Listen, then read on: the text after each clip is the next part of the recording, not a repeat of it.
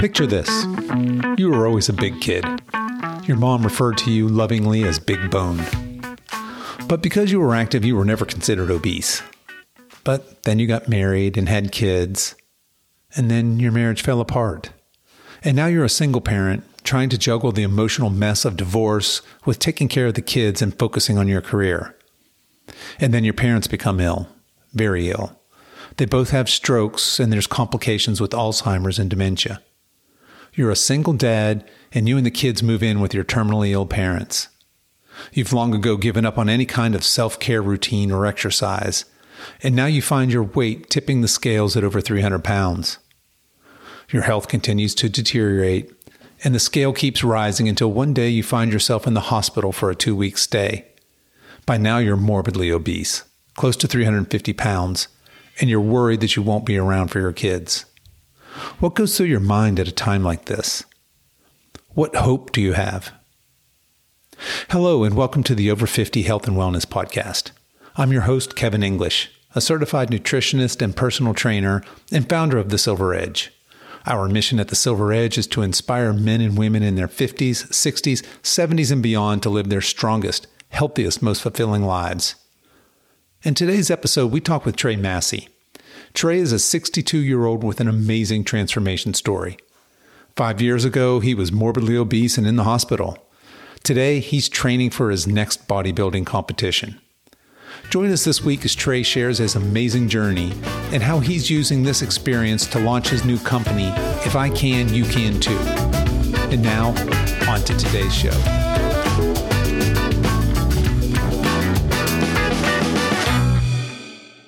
Hello, my guest today is Trei Massie. Trei is a 62 year old who five years ago underwent an amazing weight loss transformation. He went from 350 pounds to completing an Olympic distance triathlon and even winning his age division. Trei is the founder of If I Can, You Can Too, a business designed to create a positive space aimed at self improvement, especially as it pertains to successful long term weight management. Trei, welcome to the show. Thank you. It's a pleasure to be here, Kevin. Yeah, I'm glad you're here. Thanks for taking the time. And I definitely want to talk to you about what you're doing today with your platform and your fitness. But let's back up and start at the beginning. What were you like as a kid? Were you an active boy? I was active, but I was always heavy. It was kind of funny. Uh, I grew up playing soccer and tennis, and every summer I was on the swim team, local swim team. But I was always heavy set, and I ate generally like my friends. But I was on the, always on the heavy side, so I was always challenging myself. And you know, I remember as a kid doing those horrible carnation instant breakfasts because I thought maybe that would help me lose some weight. But, you know, long run, I realized it was just more sodium in my system, probably. yeah, probably so. yeah. So it sounds like then from early on, you had a base of activity. It sounded like you were on the swim team every year and doing some other things, but you were conscious of your weight as a child, right? I mean, it sounds like if you were talking about doing the carnation instant breakfasts, and certainly the folks over 50 will remember those. So when you were when you were a kid at that weight, how did that affect your self image and yourself going forward? I wasn't necessarily necessarily self conscious, but my, my brothers are twins, and so they were very thin. They're ten years older than I was, but they're always active and they're always thin. And my parents were relatively thin, and so I was the only one that was kind of heavy set. So that you know, my mom used to say, "Oh, you're just big bone," but you know, I was active. And in hindsight, I know it was more of my diet. And what I found out later in life is that I have gluten sensitivity. And many people remember in our age group, what did you want to eat? Beefaroni, your Chef Boyardee, anything. And so I had SpaghettiOs, probably SpaghettiOs or something with spaghetti twice a week. Well, that pasta was just feeding my gluten sensitivity and inflaming a lot of my legs, especially. But I had no clue. And, you know, my parents were saying, eat everything off of your plate. I wish I'd had that food, you know, when I was growing up in the Depression. So, you know, I knew I had to eat. And uh, that was just inflaming a lot of a lot of my glands, unfortunately, because I had the gluten sensitivity. That's a good point. So back then, when you were a kid, and I think a lot of our listeners are going to relate to this, gluten sensitivity wasn't a thing. We didn't talk about that, right? There just wasn't a thing the way it is today. And there was a, a philosophy of clean your plate, right? Our parents and our grandparents, like to your point, they grew up in maybe a depression era, and that was thing that was very wasteful. You didn't leave food on your plate. And certainly there was the prevalence that was the heyday of convenience foods right? So all these all these processed foods now are being made and um, they're being marketed as hey if you're a busy family this is a you know a quick and easy way to make a meal and you're not making things from scratch anymore. So a lot of things kind of combining there to affect your weight. So as you get on into say high school are you do you still keep up with your activity? And what about your weight during those years? Yes i kept up with my activity and I slimmed down, but I still never slimmed down like my friends. My parents were both teachers, and so we still had things out of a can twice a week. So all those sodium foods, which you know, all the Chef Boyardee had lots of sodium and lots of uh, gluten, and yeah. that's they primarily were. They had no idea, and so I remember as a kid still wearing like a size 34, 36 pant and, you know, whereas my friends were all 30s and 32s, and it was just very frustrating. But I was active. I mean, the blessing is that I was very active. So I swam a lot. I just had probably 30 pounds on everybody else. Right. Okay. And so going from high school, then where does your journey go from there in terms of fitness and, and health? Sure. My journey from high school goes to college, and I was still very active. I played all the intramural things. I didn't, I should have done probably some collegiate sports, especially tennis. I was a big tennis player, but I just didn't. And partially that may have been just the added weight. But also part of it was just I wanted to buckle down on my academics.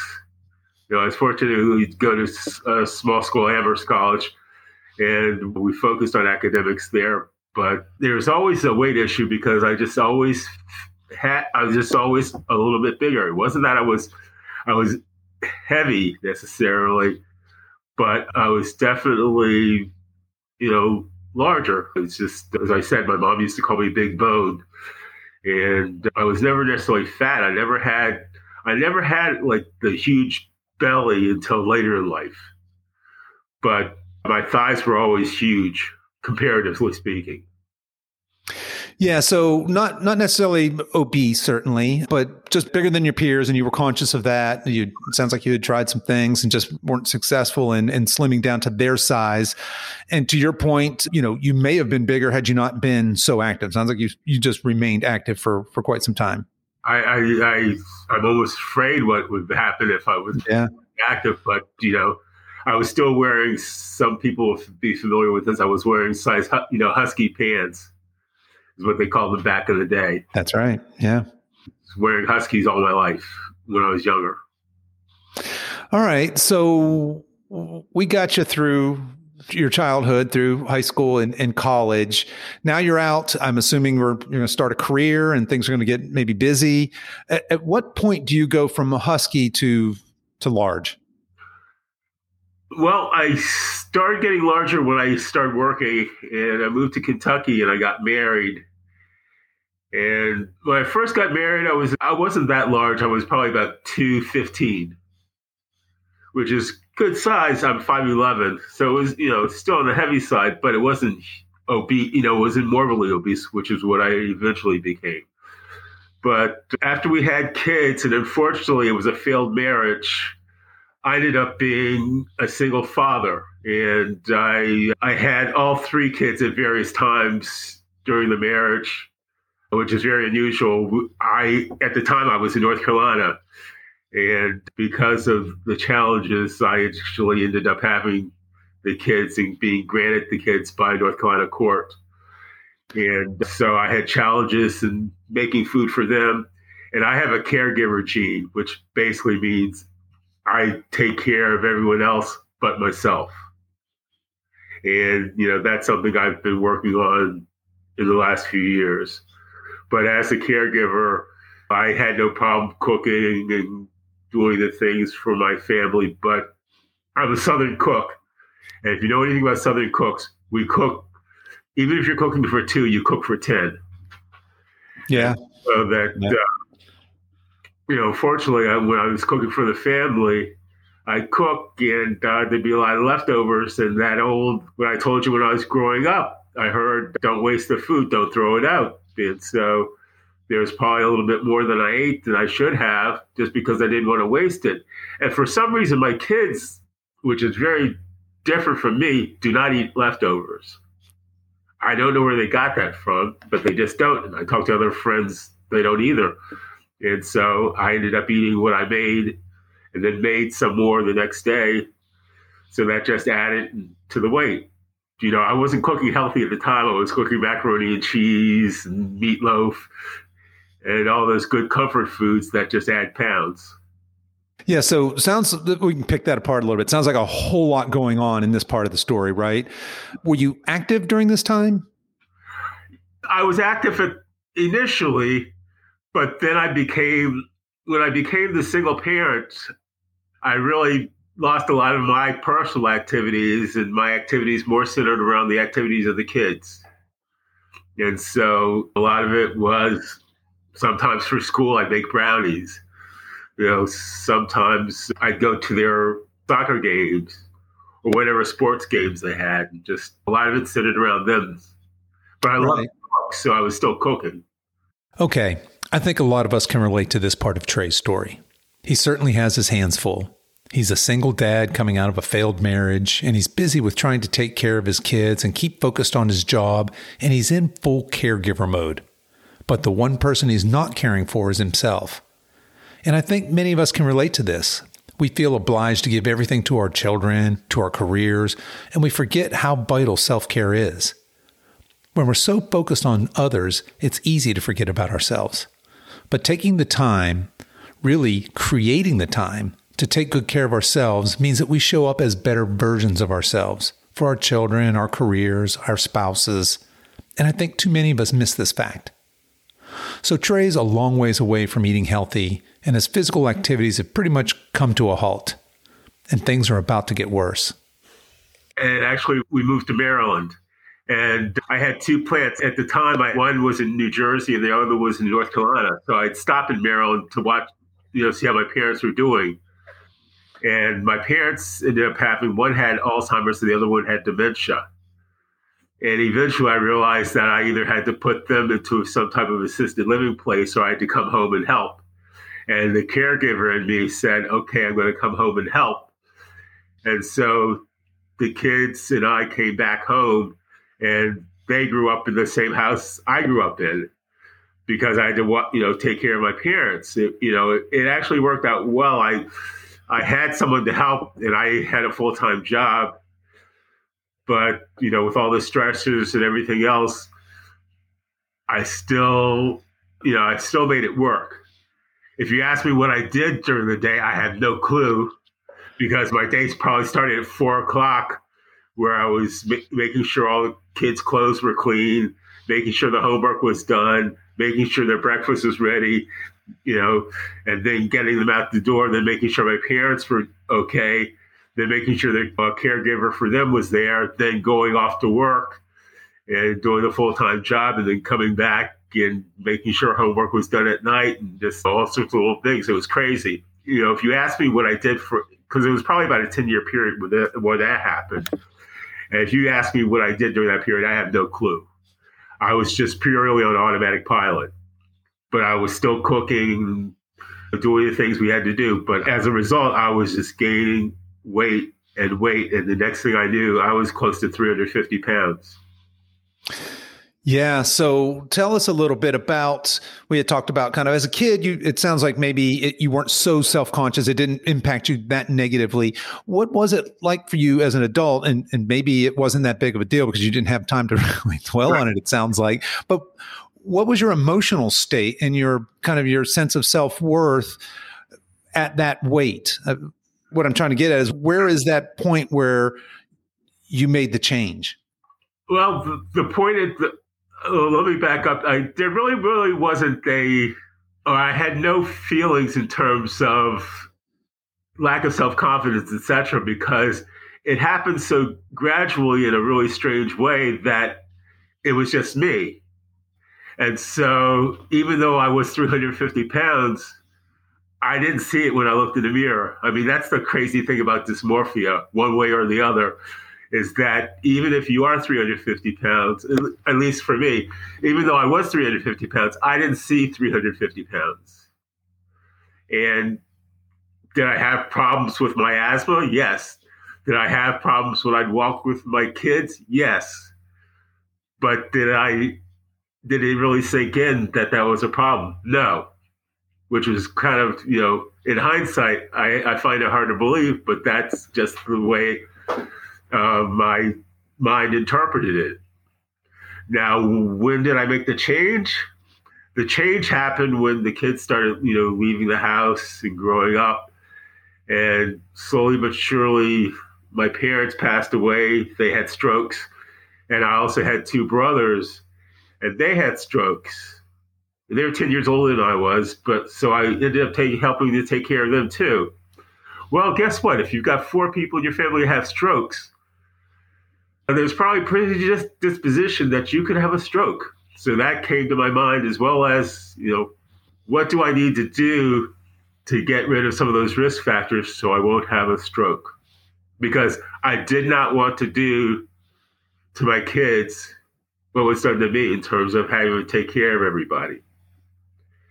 And I didn't want to find out if they had the caregiver gene or not either. And uh, so what I did was just come to realization hey, I don't have my family any longer, and my kids have grown up. Guess who I can take care of for the first time in a long time? Me. And, uh, you know, that took a lot of things. And probably the two things I've learned on the journey is forgiveness and patience. And patience was that as a single parent, I didn't have time to to really be patient. You know, I didn't do anything, the kids' clothes wouldn't be clean you know, their homework wouldn't be done. So I had to do everything now, now, now, which is nuts. But that was the mode I was in. That was the mode I was in for about 10 or 15 years. Only recently have I learned, well, you know what? Now, if I don't get food, it's me. That's not a big deal. And I can be patient and I don't have to do things immediately. I can think through things. And the other is forgiveness. And forgiveness is so many prongs to it you know, there's one forgiveness that I forgive you. There's another one that you forgive me. And the whole thing is that learning that if I forgive, forgiving myself so that if I cheat on a diet or whatever, it's okay. And that was one of the big things I learned is that it's not about cheating and that type of thing for dieting. It's more about learning how to properly eat. And so what happened when I I got on this road to finding proper nutrition, that's when I found out, or I actually, I was watching TV and I saw this guy running around in a bacon suit. And that was, it was Abel James, and he did the wild diet. I don't know if you heard of it, but it's basically a paleo way of eating. And so I read that and I learned how to eat paleo. And it talked about proper nutrition and organic food, that type of thing and that coincided with a Biggest Loser contest at work. And I'm very type A and competitive. So I entered the Biggest Loser contest and started eating paleo. And I learned, well, I was 300, you know, plus pounds so that I could easily lose weight because any type of, when you're that heavy, almost any type of diet you're on, you'll lose weight because you're throwing out all the other junk. So I lost 40 pounds and actually won the contest. But in doing that, I started going through sites and learning about the way I was eating. And I found this company named Le- uh, Labrada Nutrition. And Labrada Nutrition just had different products that appealed to me. They had something called EFA leans, which was basically essential fatty acids. And learning that, you know what, it's okay to eat, you know, you need to eat some fats or have some fats in your diet. So Labrada really turned things around in terms of learning their products, and uh, they had a contest uh, too. They had a transformation contest that I entered, and they also had this great support website that I still belong to. that uh, a lot of us just talked back and forth on and gave each other support. And they have just incredible information on nutrition. And I learned how really to properly eat and learned more about carbs and proteins and vegetables and learned, you know, what portion size I should have and that type of thing. And so that's when I probably started using supplements. But it wasn't just a protein drink 24 7. It was, you know, that was just part of what I was eating. So it sounds like initially there was obviously you had to do some dieting. You needed to be in a calorie deficit. But it sounds to me like before this time in your life, you really hadn't thought about nutrition. You were cooking, good old Southern cooking, which most of us know, those of us here in the South, I'm in North Carolina, you know, there's a lot of fat in that. And you're right. We, tend to cook a lot and we have leftovers and etc so it's you you were introduced to this paleo diet and about the same time there's this biggest loser challenge at work to your point, you've got this competitive edge. You get in there, and now with a little bit of newfound knowledge on nutrition, coupled with a desire to win this contest and, and and lose some weight, you had some great success. You said you lost 40 pounds, I think, in that, won that contest. And then onto the Labrada, you kind of got connected with those folks and started really deep diving into nutrition, starting to understand macronutrients and the importance there. At what point did you discover the gluten intolerance? Actually just a little bit before that, I was one of my best friends in life. I was at his house, and you know he'd started a gluten diet, and his wife is a doctor, and she was saying, you know, you should try this test. And so I decided to try this gluten test. It was just a cotton swab that I sent in, and it came back that I had gluten sensitivity. You know, it wasn't celiac, but it was gluten sensitivity. And so a big piece of my evolution was finding out that you know pastas and all those things inflamed my system. So that once i cut those things out the breads and the pasta it was amazing the difference. And you know the blessing is what's amazing to me is that my pant size now is smaller than it was in junior high school yeah, and there's a video, and I'll put the link to the video in the show notes. But there's a video of you with the pair of pants that you used to wear and, and wearing the ones that you wear now, and it's it's quite quite a difference. Now, so you've had quite a health journey. I believe I saw maybe in one of those videos as well, or maybe read this in, on your site. But about five years ago, you were really really sick, right? Didn't you spend a couple of weeks in in a hospital? So talk to us a little a little bit about that and how how did that, or maybe didn't that, play into your weight loss journey? Oh yes, five to six years ago, actually, I'm an I'm a chronic asthmatic, and so I would find myself going to the emergency room probably on a regular basis every three to six months. And what would happen is that different things. I mean, I had double pneumonia one year that I almost didn't get out for Christmas. Now, what did happen is I got this drug that was very bad for me as a result of that. And it impacted my kidneys. And as a result, I went straight into the hospital. It took probably about two weeks going back and forth because I had this fever and everything else, but no one could really tell me what was going on. And so finally, my primary doctor looked at my white cell count and said, You need to go to the hospital immediately. And so I went to the hospital and they told me my kidneys were malfunctioning. And it was very scary to be about 330 to 350 pounds in a hospital and being told there was a very good chance that I, you know, I might have to go on dialysis. Finally, luckily, they found out what the drug was and they put me on the correct antibiotics. And now you know, I'm at 99% full functioning. But my, I think it was called my basal rate was terrible back then. And, you know, that was probably my, my whole thought process is that, you know what? I don't want to ever be this helpless again, 330 pounds in a hospital, about to lose my kidneys, you know, about to go on dialysis. You know, it's not, it's no way to live. And I saw you know, I saw my parents, saw my brothers with strokes, and I just did not want to ever be in that position again. So that was part of my catharsis is that okay, now, you know, what is a bigger wake up call than being in the hospital at 330 pounds? I don't know of one, especially if you've got a history of stroke. So that was part of my determination is that I've got to do something about this weight. I've got to do something about my health. As well as just, I realized that the journey is not just about health. It's about what what goes into there, you know, that health as well as what got you there. So that's also when I started seeing a uh, mental health professional too, a counselor, to help me understand. And so you know, I, I started finding out more about just bad habits that run in my family and that I had.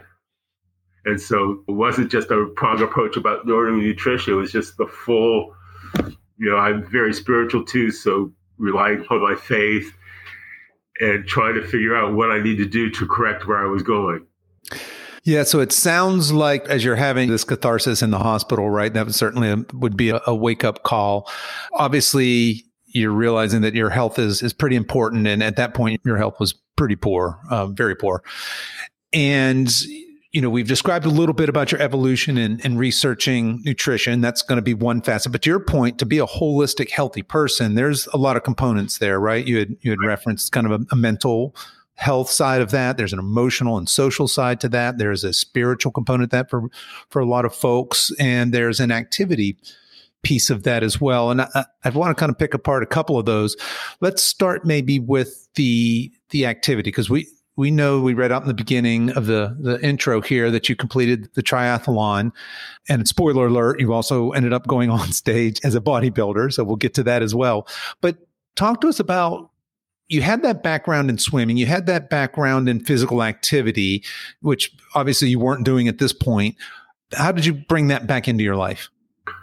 Well, as I said, I got connected with the Labrada people, and I just had started having physical challenges. And I, as I said, I'm a, I'm a very type A person, so you know the first challenge really was to to win that Biggest Loser contest at work, and then I had another challenge where I was going to lose a certain amount of weight at a time. What happened was kind of funny, you know, along the journey, you meet different people. And one of the people I met was an MMA fighter. And we had a challenge that if I look, I had to lose a certain amount of weight, which was a welterweight weight, which is 170 pounds by the fighter's fight. And I actually lost, I got to 166 pounds and so that was kind of the challenge. And that was through proper eating and that type of thing. Then the next challenge was that I had to complete an Olympic triathlon. And had I ever done it, any type of triathlon before? Absolutely not. I'm I'm not a runner, believe me. And so, you know, the thought of doing a 10K after swimming and after biking was I wasn't looking forward to that necessarily, but I did it, and you know it was just amazing that I was able to complete that challenge. And I was kind of the last man standing. That's why I won the first place. But you know it was pretty amazing. I got to the finish line, and they gave me my little ticker tape, and it said first. I went, huh? But it it was amazing. And so I won a first place award for my age group, which is great. So I, I figured, you know what? I don't think I'll ever do better than that. So that's the end of my Olympic trial. Go ahead and, go ahead and retire right there, huh? Well, talk a little bit about what it felt like, what emotions were going through your head as you crossed that finish line. It was, I guess, the biggest emotion was what a blessing that I I could get out of my comfort zone. And the thought that I could do an Olympic triathlon was kind of daunting. But you know what? It was more like, hey, you're 60 now. Time to get out. You know, I want to be able to keep challenging myself and do things out of my comfort zone. You know, getting my weight down to 166 was definitely out of my comfort zone, but it was a challenge and I did it. You know, trying to figure out how to how to train for Olympic triathlon. But the thought that I could bike and run and swim was totally out of my comfort zone. But I said, you know what? I said at the beginning of the year, I'm going to try this for my 60th birthday. And I did it. And crossing that finish line was just like, wow. And it was just a blessing. yeah, celebrating that victory, right? Yeah. Okay, so obviously you had to do all the preparatory work for that. So not all my listeners are going to know the distance of an, an Olympic triathlon. What are the distances for the the swim, the bike, and the run on that? Sure, uh, fifteen hundred meter swim, a forty kilometer bike, and then a ten kilometer run. Yeah, so that, I mean that's those are some legitimate distances, especially if you've not swam, biked or run those distances before. So yeah, hats off to you. That's that's fantastic. But your fitness journey doesn't end there, right? What comes next? There was a bodybuilding contest that was being held in my high school. And it was about a week and a half before my birthday. So I said, that's perfect. And what I did was then I I have a uh, trainer whose name is Aaron Nimmo, or Nemo, and I talked to him and I said, "Look, this is what I'd like to do. Do you think it's possible?" And as I said, this journey has been one of those things that along the way you meet different people. And so through the internet, I found this incredible trainer, and he, you know, he's probably in his mid twenties. And so we talked, but we hit it off. And I told him, look, at 60, I'm not going to push through anything. If I feel pain, I stop. There's certain things that you have to understand. And he was, yeah, I agree with you. I have no problem with that. And so he gave me just a training routine and I worked through it and I adjusted it for my age. And that was two or so, two or three years ago. And I've been working with him ever since because he gets it. He understands that at my age, there are things I will not do and there are things I should not do.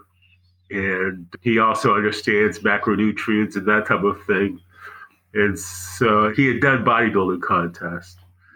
So he gave me tips and that type of thing. And I worked for f- about five months to be show ready. And it was incredible. I won two first and two seconds for the contest. And, you know, it was just amazing. And uh, the thought that I could have a six to eight pack. And I've never had any surgery, never taken any magic pills.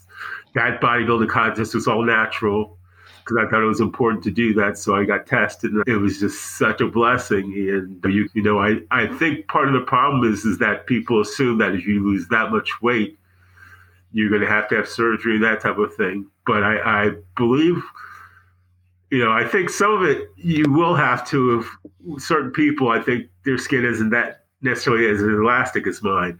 But I also think others lose it so quickly the body isn't even allowed to adjust. So if you lose 180 pounds or 150 pounds in three weeks or you know three months, it's a lot different from me where I lost it over like a two to three year period. So my body was able to adjust. So yes, you know there are parts of my my body where you see you know fat or you know extra skin, yeah, but it's not what I would say gross or disgusting or needing a surgery. It's just you know I lost a lot of weight. Yeah, yeah, I sure did. And to your point, you lost a lot of weight over a long period of time, right? And you didn't gain that weight very quickly. Nobody does.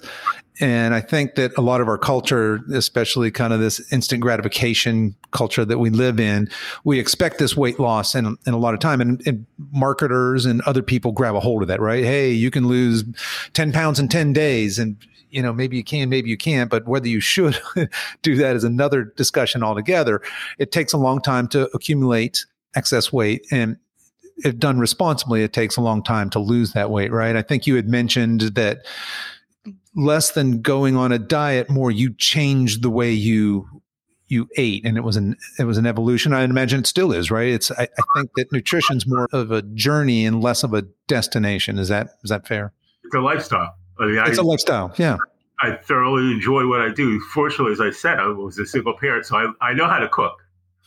Cooking's an issue. Let me back up a little bit. One of the things I didn't understand in this journey is how to eat properly. And so I would regularly skip breakfast and you know try to have a small lunch and probably eat a lot for for dinner and a lot of unhealthy things for dinner. So the pastas, as I said, all the things that were inflaming my, my systems. Well, as I went through this journey and learned more about my my nutrition, I ate breakfast, and you know I love having oatmeal and eggs, and you know especially learning through paleo, I would have paleo bacon, and paleo bacon and eggs was wonderful. I mean that's what really probably allowed me to start this journey because it was something I loved and it tasted great. And now that I'm more careful my my uh, nutrition, I don't have as much bacon as I normally would, but I still have the oatmeal with blueberries or strawberries, as well as eggs. And, you know, I season it all up and, you know, it's great. And it's a great way to start the day. And then I have a, a really nice prep lunch, such as now I use a company called Trifecta for a lot of my nutrition.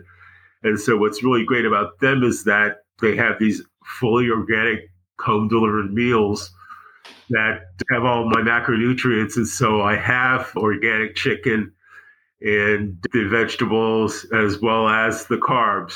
So, yeah, I just want to point out there that you're talking about this amazing weight loss transformation, and the way you describe what you're eating is delicious and wonderful, right? You're not, it doesn't sound like you're denying yourself things that, that you like necessarily. Obviously, if you're going to lose weight, you have to be in a calorie deficit. That's just a, that's just a mathematical given. But you're eating things that you enjoy. It sounds like you're still eating things that you enjoy. You had mentioned paleo a couple of times. Are, are you still eating primarily paleo, or was that more something that kind of got you on the journey? That was more the journey, and I don't know if I stop eating paleo because paleo still is on the the uh, vegetable and carb side, more clean carbs and vegetables, which is you know what I do. I eat organically as much as possible, and so to that effect, yes. And even on the uh, meat side, the protein side, I will have grass fed steak, wild caught fish, and the chicken is organic too. So, you know, that's all paleo. Mm-hmm. So, yeah. kind of, sort of. It's okay, paleo-ish, and that's that's fair enough. Yeah. Well, let's let's segue a little bit. I want to talk about what you're doing today in terms of resistance training or just in terms of the activity side. I see on your Instagram, it looks like you're getting after it fairly regularly. What does a typical workout week look like for you? Sure. Typical workout week is I usually work out five times a day where I will go, I will wake five, up. Five times a day? Huh? Five times a week. Sorry, five times a week. Okay. Yep. wake up. I mean, I love what I'm doing. So I generally wake up between four and five and go to the gym and the gym opens at five. So I'm usually at the gym between five and six and do about an hour to an hour and a half of weightlifting, followed by uh, an hour of cardio, which either will be swimming. You know, I either swim 40 laps or I will do an hour of uh, spin class. And, you know, the blessing is that I can do it and feel very comfortable. And then sometime in the evening, I will probably take a nice Epsom salt bath, which I highly recommend for people who work out a lot. I didn't do it at first, but now that I that I work out a lot, I find that Epsom salt bath is wonderful for the muscles. I don't nearly have the Charlie horses in the middle of the night that I used to. Yeah. And it's very relaxing to go to bed too. Well, and that leads me into my next question. So it sounds like you're very active, right? I mean, if you're five times a week, you're putting in sounds like some resistance training as well as some cardio training, both of which obviously are important for healthy aging. And my next question was going to be, what do you do for recovery? Because clearly, at, at, your age, recovery is not the same now as it was back when you were a much younger person. So you had mentioned the salt baths. What and you mentioned the nutrition, which are going to be two key pieces of recovery. What else do you do in terms of making sure that you're recovered and able to do all this work? Well, the one thing I learned how to do, and it's easier when you don't have the kids or the parents at home, is sleep. Sleep is probably the key to any type of recovery and very underrated. And I probably get between six and eight hours of sleep. And I try to get closer to eight but my guess is I probably get around six good hours of sleep. And that's the blessing is that I've especially as I've learned, you know, my health has improved, I can sleep better. And so that's the key to recovery is sleeping and also just taking care of my body in terms of just, you know, there's a, a spiritual and mental component to this whole thing too. And I take time to say prayers, to say how grateful I am for things, mantras, and all those things that help me to recover because I'm a better person when everything's relaxed. As well as I said, you know, twice a month I, I talk to a mental health counselor. And that just helps me make sure I'm still on the right track, doing the right things. And I'm in such a better place. It's amazing.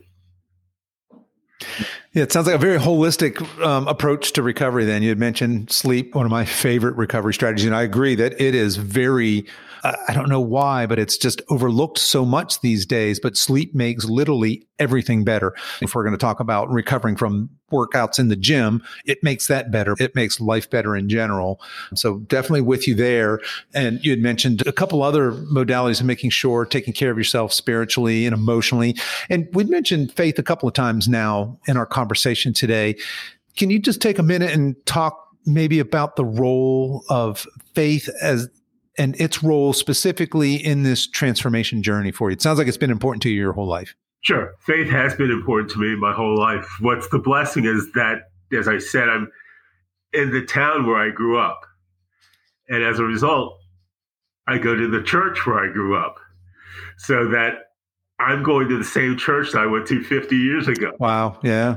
And, you know, that's just an incredible blessing because there are people that you see every week that you don't realize it, but after time, they know you better than almost anybody because they see you almost as much as your family.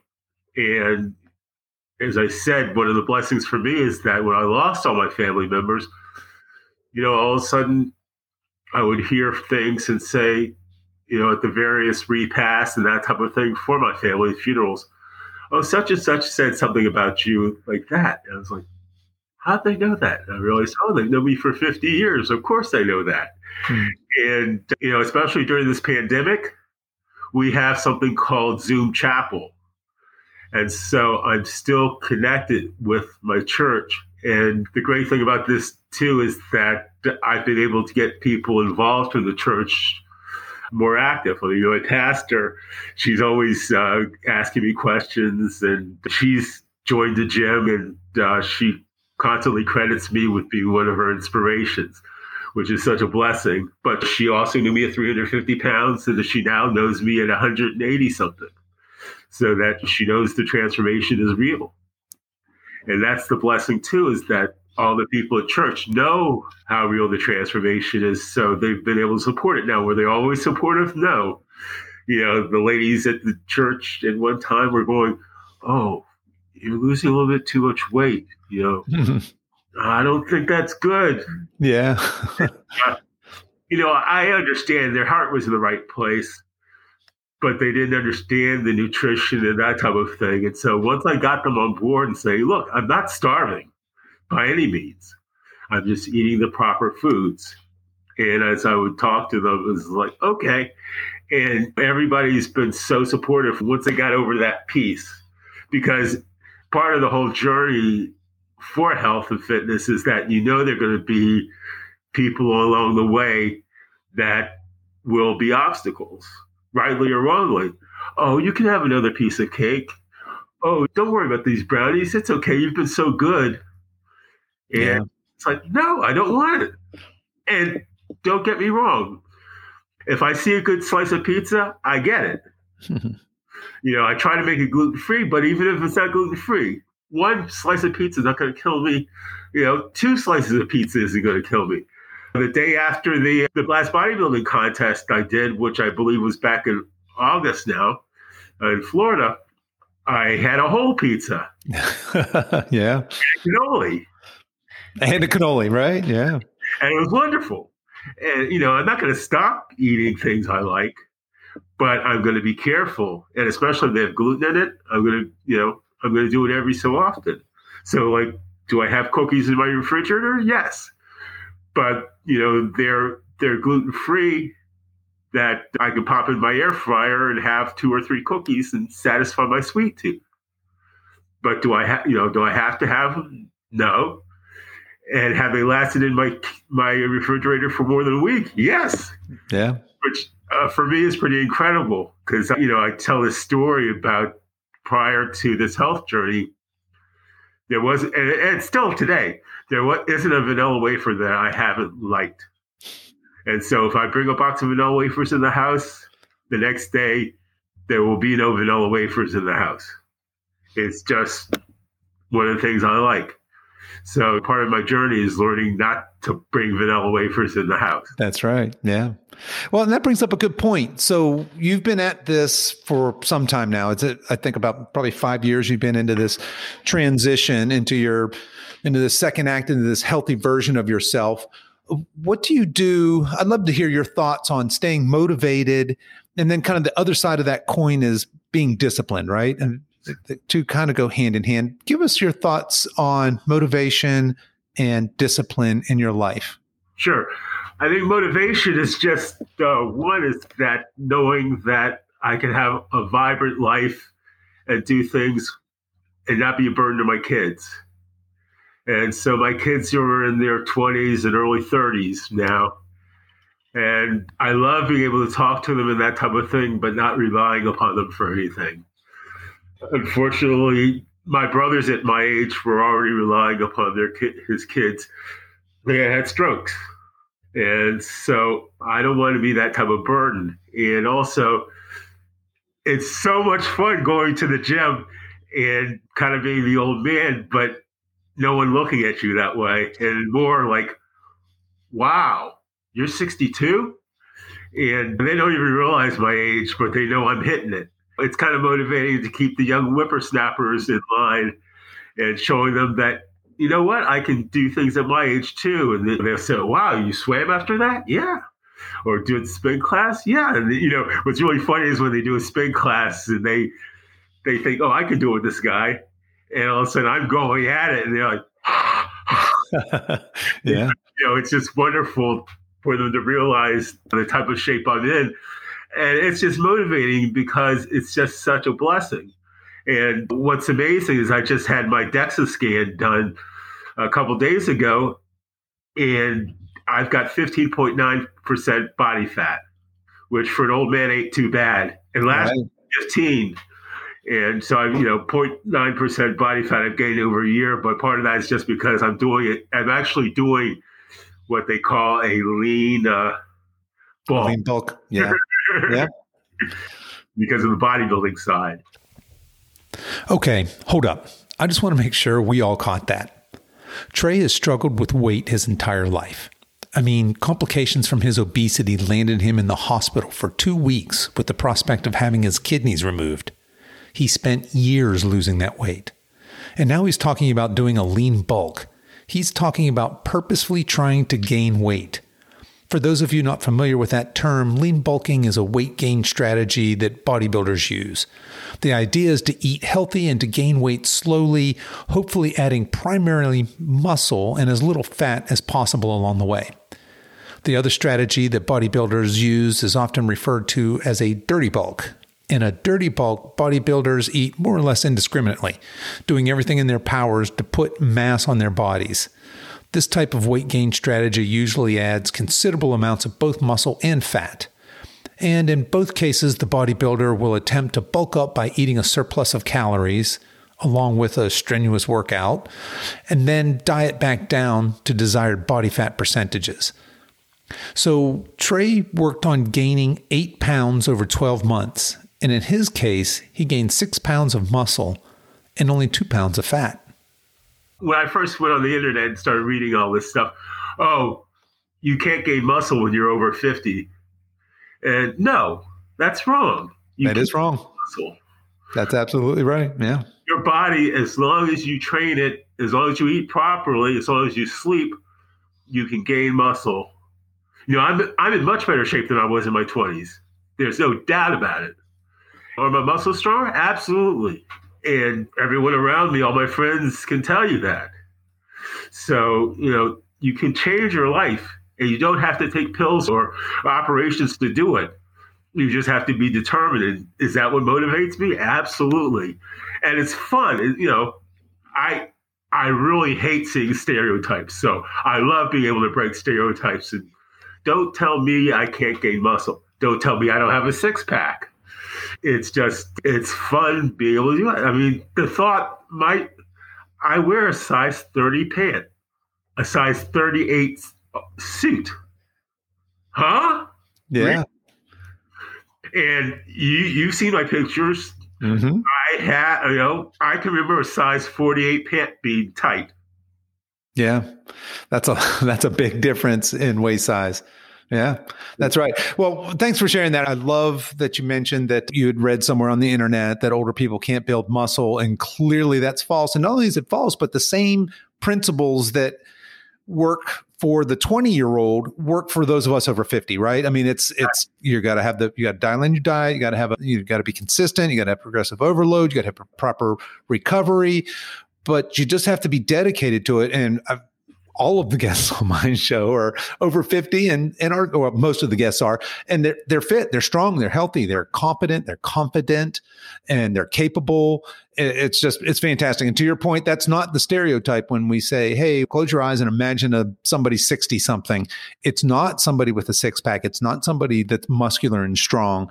Is that hats off to you. That's, and I can see how that can be certainly motivating for you. Yeah. All right. There is one thing you still have to be safer now I do not recover like I did at a 20. Absolutely. Yeah. Right. So a lot of the, the training principles apply, but there, yeah, there are some differences clearly. And recovery is probably the biggest one, right? For, for those of us in the over 50 crowd. So let's switch gears just a little bit and tell us about, we talked about at the very beginning, you've got a, a new business going up. It's called If I Can, You Can Too, right? Talk to us about your inspiration for that and what it is. Sure my inspiration was is that I talked to a lot of people, and it's amazing how my story would resonate with them. And for a while, I was actually before the pandemic, I was doing a lot of ride sharing and that type of thing. And as I I took some of the rides, I would talk to the people. I would go to the gym. And I was to talk to them, and they said, "Well, why are you going to the gym?" I said, "Well, you know, the exercise, and I used to be 350 pounds. I said, What? And so what was amazing is that at the gym, probably a couple weeks later, someone would come up to me and say, Oh, you probably don't remember me, but I gave you a ride and I've lost about 20 pounds. And, you know, because basically what I say to them is that you're not going to lose 150 pounds overnight but you can always make small changes. That's the most important thing is that I learned how to walk before I ran. So was I doing this at the gym? No. For the first few months, I was walking on my treadmill. And walking on my treadmill probably meant like five minutes on my treadmill, which was daunting at the time. Now, five minutes on the treadmill is just like, huh? Mm. And I can remember doing on a you know elliptical. I've got an elliptical, and I would swear it was broken because I could last a minute, and that was it. And that was just fact. But talking to Uber drivers, and you know, they would come back to me later and say, "Oh, I cut out drinking the sodas." You know, I cut out such and such, and I've lost this weight. And I say that that's great. And as I said, I've been connected with Trifecta Foods for a while and the owner of Trifecta, he said he had some really kind words to me. His name's Greg Connolly. And he said, Trei, especially with boomers, you resonate. And a lot of people see, you know, your story and they think, well, if, they, if he can do it, I can too. And I said, hmm, I like that. And I said, well, if I can, you can too. And so that's kind of how the, the name originated. But because I'm not a special athlete. You know, I'm just a guy who's been, you know, had a desk job most of his life and trauma and stress and sandwich generation, like most of the people out there, that they can relate to the story where just slowly made changes in my life.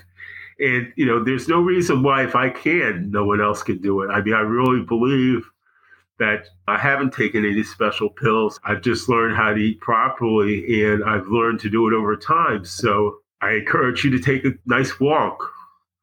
You know, walk the dogs if you can. Just do something slowly. If you're morbidly obese, don't think you're going to change overnight. And don't think you're going to be able to do a triathlon in a year necessarily.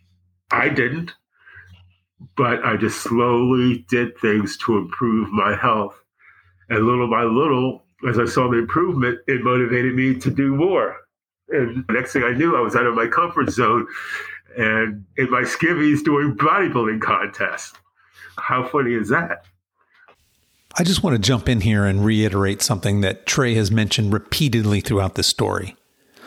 And that's the importance of taking small steps. Our culture has conditioned us to expect immediate results, and many a workout plan or diet has failed because we're not seeing results fast enough. The thing I want to emphasize here is that small progress is still progress. And further, even very small changes over a long period of time can make for remarkable results. But this isn't sexy. Frankly, it's a hard sell for a lot of people, but patience and dedication will absolutely pay off in the long run. Keep in mind that Trei's weight loss journey took years. I asked Trei, what's next for him? Is just getting these the if I can, you can too off the ground and motivating people. And, you know, when the pandemic is over, I'll be able to do that a little bit easier. But as I said, getting on podcasts like yours to get the word out, as well as to motivate people, because especially in this pandemic, we have a lot of people that have gained weight. Because if you're not outside, if you're not going to the gym, which most people can't, and you need to do something to improve your weight. Now, one of the things we did not even discuss now. I was I, just going to say, we never talked about your COVID. Yeah, your COVID story. Exactly. Uh, yeah, hit us. Let's hear it. Okay. And I had COVID in the June, July timeframe. And the blessing for me is that it was basically a non event. Do I have risk factors? I'm African American. I'm over 60 I've got asthma, chronic asthma. I'm type A positive. I've got a few risk factors. And guess what? I used to be morbidly obese. And so I'm not obese now, but I still have kind of a, it would be easy for the cytokine storm to attack me under the wrong conditions. And my kids and I were talking that, you know, if this had happened to me six years ago, I probably would be in a ventilator in a hospital. But did it impact my sleeping? Yes. But basically, nothing else. And the blessing is that I have no long term, no long haul symptoms. And I came out of it feeling strong and blessed. And, you know, I think that's one of the things that we don't emphasize enough is that if you're healthy, you lower the risk and the impact of anything, including COVID. I mean, that's those statistics show that. You know, now is there a story about a marathoner who got COVID and died? Yes, but those are anomalies. Right. For the most part, if you're healthy, it will not impact you as greatly as it would if you were obese. And to your point, that goes for a lot of things, right? Being healthy and fit is going to make you more resilient, certainly in times of global pandemics, but for just the flu that's been around forever, right? For falls, uh, we know that people that do resistance training have uh, stronger and more dense bones and are quicker healers. So, yeah, the more risk factors you can remove, the the better your health is going to be overall and the better your chances of surviving something and by surviving i mean obviously surviving not not succumbing to it but yeah but having it not be as dramatic as it would be if you had a number of these other risk factors is certainly going to be in your favor. Exactly and that's the whole thing. I had a great talk with my pulmonologist because we we're so oriented to you get a vaccine you take a pill. What's the best way to eliminate illness? It's to be healthy. It's to eat properly. It's to sleep properly. It's to try to get as much stress out of your life, which is not so easy. But all those things help and are proven to help have a long and healthy life. And one of my friends, we were talking, and he said, Trei, well, you deserve to be happy. And you're right, you know. And uh, happiness flows from health and being able to do things that ordinary, you know, that you couldn't do otherwise. I mean, that's why I feel so blessed now. You know, I can do practically anything I, I want to, that, and I couldn't do that at age 40 or 50. I mean, I remember going to football games with my kids, and I'd be out of breath. Something as simple as going to the amusement park was horrible for me because guess what? I was too fat to get on some of the rides. I mean, I can remember trying to go on the roller coaster, and I couldn't because I couldn't fit into the cart. And that's not a good place to be if you want to be a good parent and have fun with your kids. You know, I don't know how many times I just waited for them to get off the ride.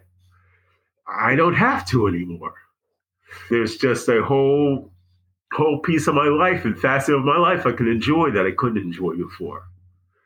And you know, I just encourage people, you're not going to stop being obese overnight, but if you really want to, and I realize some people don't want to.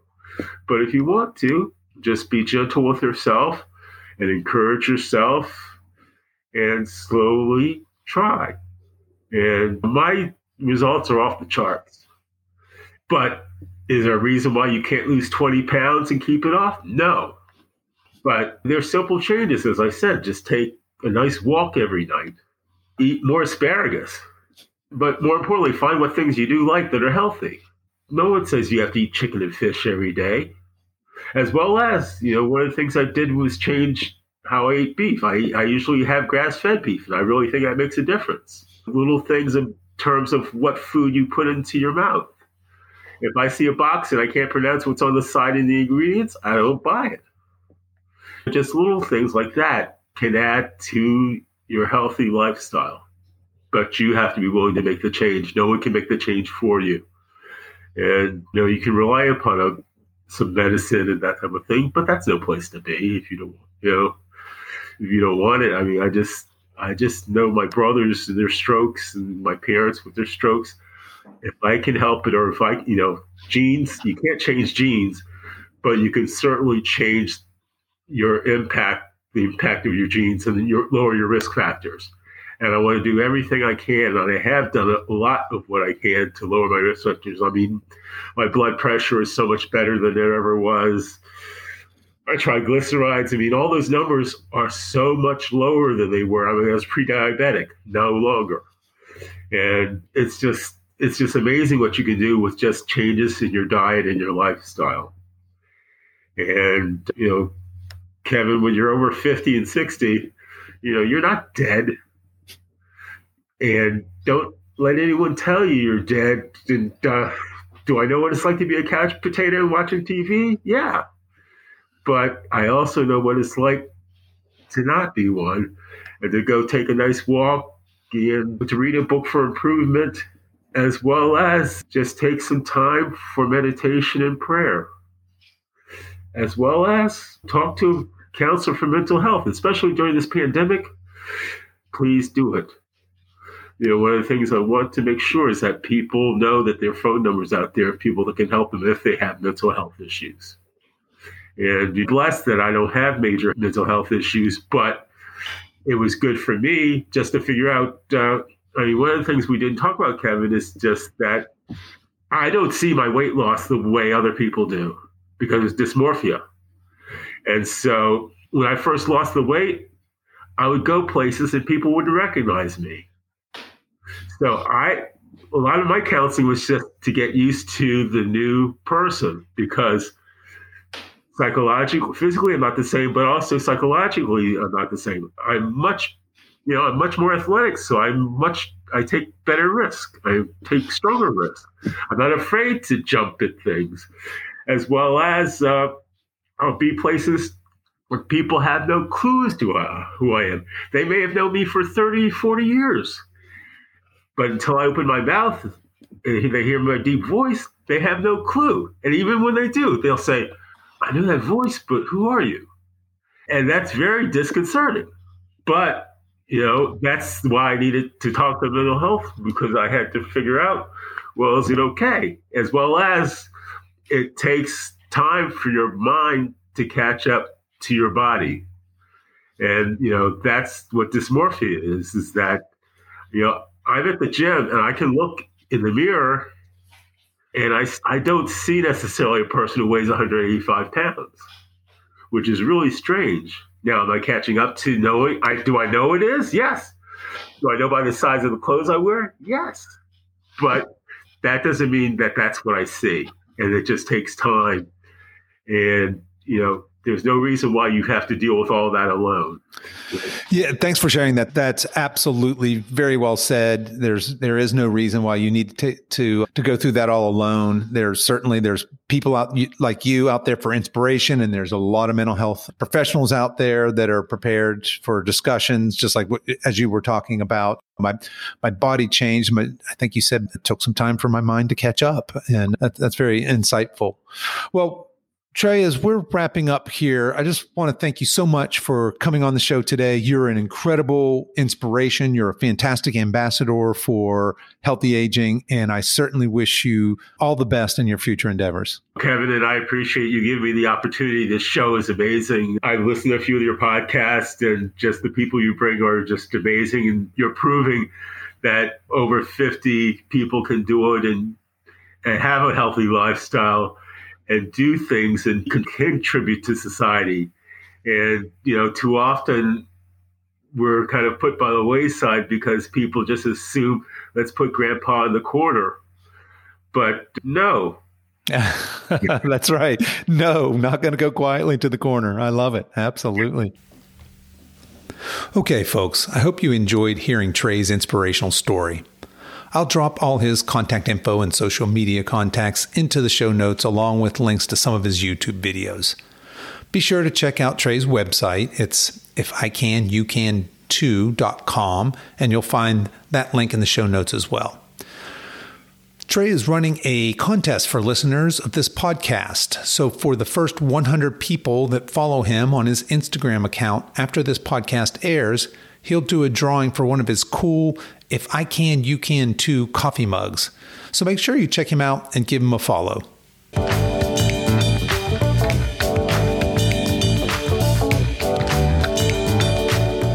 Well, that's our show for today, folks. If you enjoyed today's episode, please tell your friends and please consider subscribing and giving us a five star review. All the show notes and much more are available at our website at silver edge.com. That's silver edge.com. So until next time, stay strong.